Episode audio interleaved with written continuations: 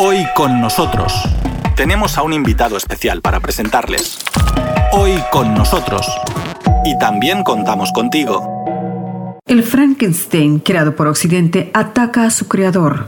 De esta manera, el intelectual español Joan Carrero, experto en asuntos africanos, comentó el reciente asesinato del embajador italiano en la República Democrática del Congo en un ataque armado contra un convoy de la ONU.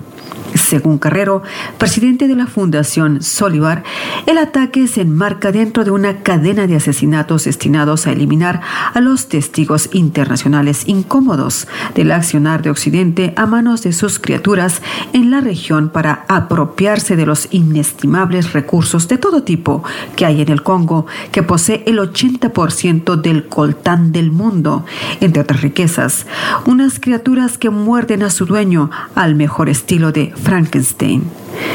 Les invitamos a escuchar la entrevista que Joan Carrero le concedió a nuestro reportero Víctor Ternovsky sobre el reciente asesinato del embajador italiano en la República Democrática del Congo. ¿Qué está sucediendo en el África Central, Congo, Ruanda, Burundi? Hace un tiempo ya nos tenemos que remontar a la época de la guerra de Irak y todo aquello, con Clinton de presidente, quedó muy claro para empresas que van siempre por delante de la sociedad en información, que el Congo era una fuente inestimable de recursos de todo tipo. Podemos citar el coltan para la telefonía móvil, el 80% del coltan del mundo está en el Congo. Entonces, ¿qué pasó?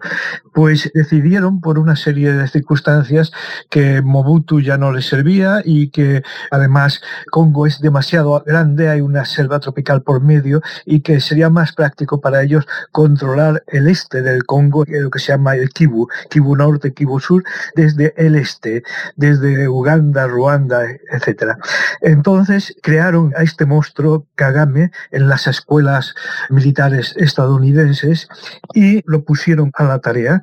Le ayudaron a conquistar primero Ruanda desde Uganda y después el Congo.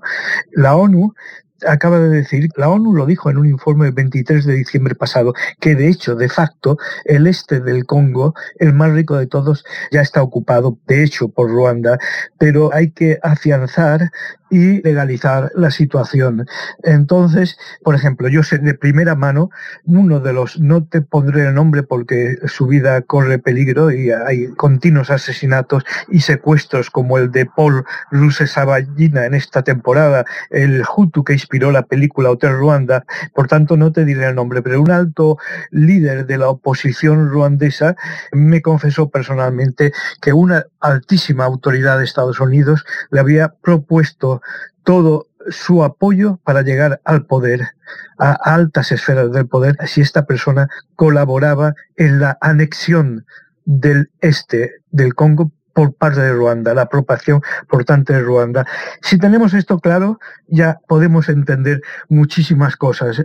Por ejemplo, que nada en este momento puede eh, ocurrir en el este del Congo, ocupado por Ruanda de facto, como dice la ONU, sin la autorización de Kagame, y mucho menos una cosa tan importantísima como el asesinato de un embajador de Italia.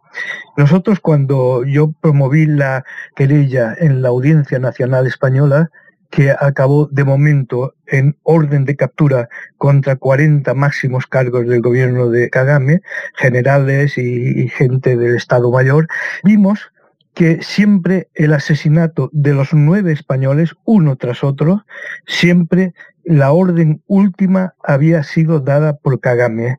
Son hechos de, demasiada trascendencia internacional para que un subalterno lo ejecute a, voluntad.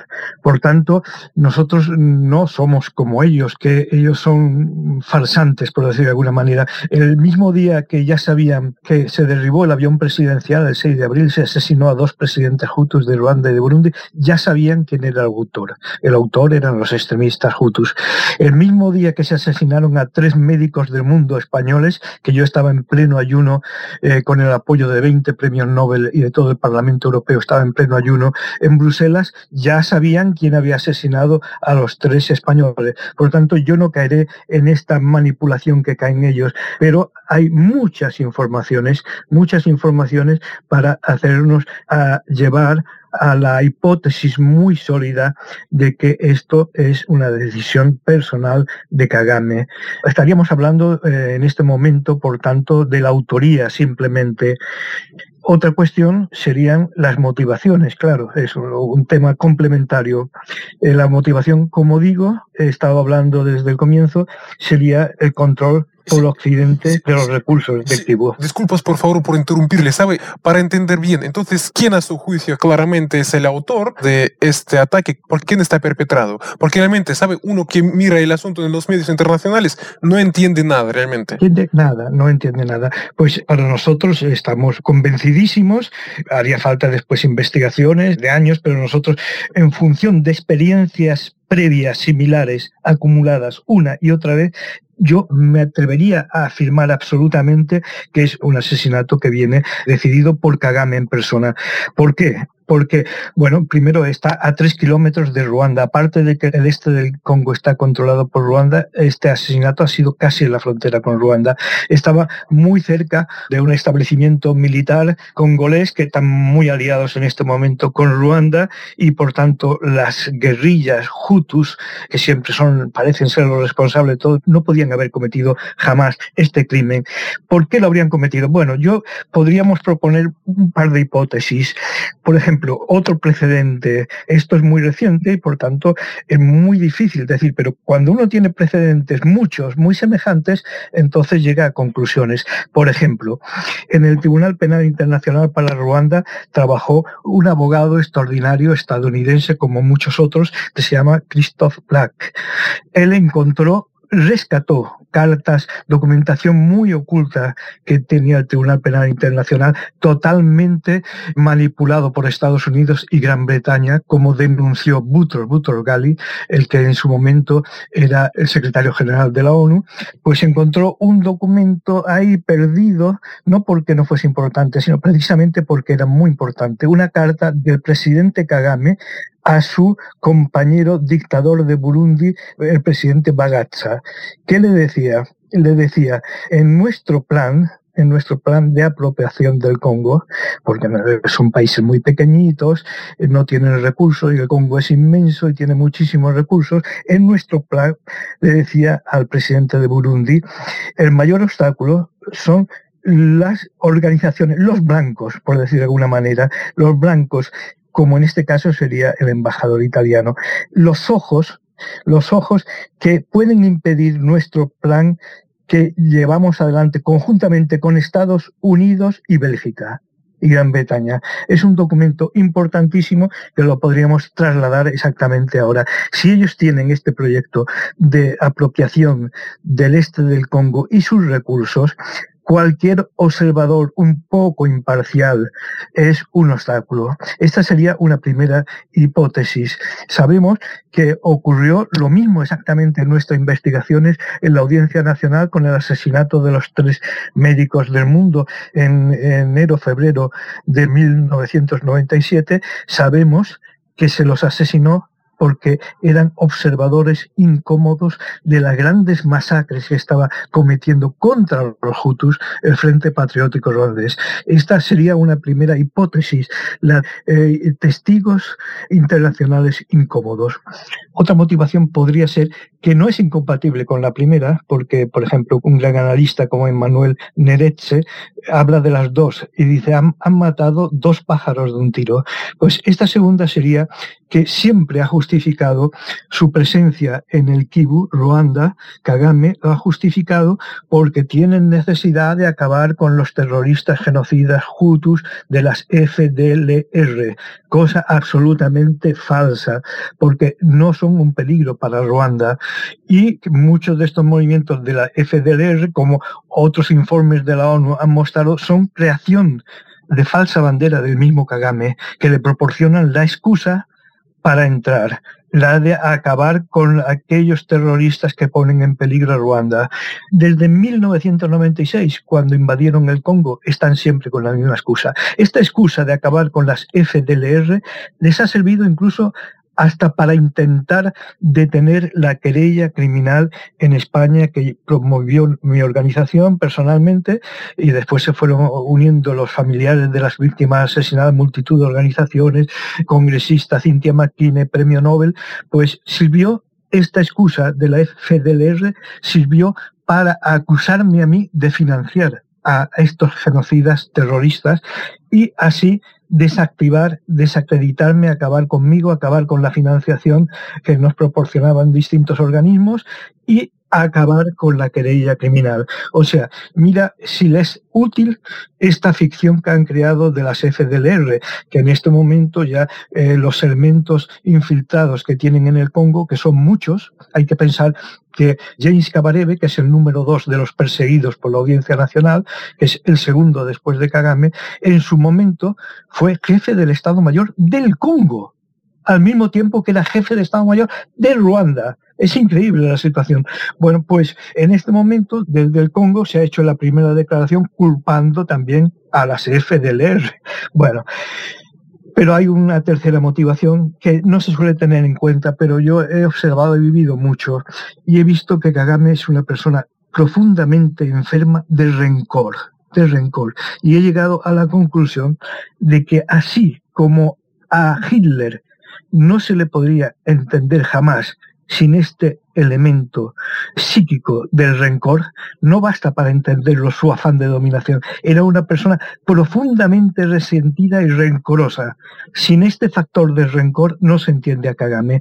Entonces, para mí, y es lo que he enviado a un grupo de amigos y demás, para mí esto también es una revancha una represalia, una advertencia contra muchos de nosotros. Son funcionamientos propios de las mafias que amenazan. ¿Por qué digo esto?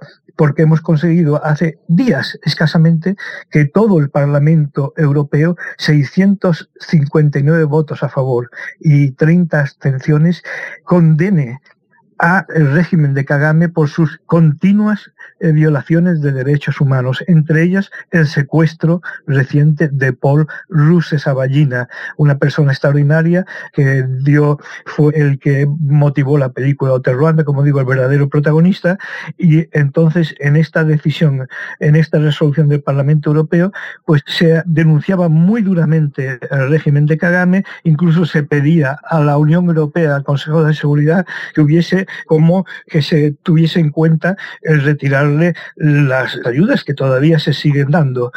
Bueno, este documento del Parlamento Europeo provocó tal reacción de rencor en el Parlamento de Ruanda que el lenguaje que usaban era casi de insulto. Y a esto se suma al último informe de la ONU del 23 de diciembre pasado. Por tanto, para mí, este componente de reacción virulenta de una persona profundamente rencorosa contra todos los que estamos socavando su imagen y su credibilidad en el mundo, pues es un factor que hay que tener muy en cuenta. Hay que no olvidarse que estos grandes tiranos supermillonarios con el pillaje y demás eh, dedican verdaderas fortunas al lavado de su imagen, al lavado de su nombre y de su imagen, y que el centro mundial del lavado de imagen de dictadores está en Londres. Entonces, estos señores tienen poder para hacer y deshacer y, bueno, casi nadie más que unos cuantos como nosotros, tercos que nos movemos por motivaciones más allá de la eficacia, motivaciones como la de Gandhi y Luther King, la fidelidad, la dignidad, la justicia, pues somos los que nos enfrentamos con ellos y le producimos estas reacciones virulentas. Estimados oyentes, hagamos una pausa y volveremos en instantes. Estimados oyentes, para ustedes siempre está abierta la casilla de correos de Radio Sputnik en español. La dirección es radio.mundo.sputniknews.com. Nos pueden preguntar todo lo que quieran saber de la vida de los rusos, de la política, la cultura, la ciencia y sobre cualquier otro ámbito de la vida de este enorme país. También nos pueden proponer temas para los programas de Radio Sputnik. Basta con escribir a nuestro correo electrónico radio.mundo.sputniknews.com.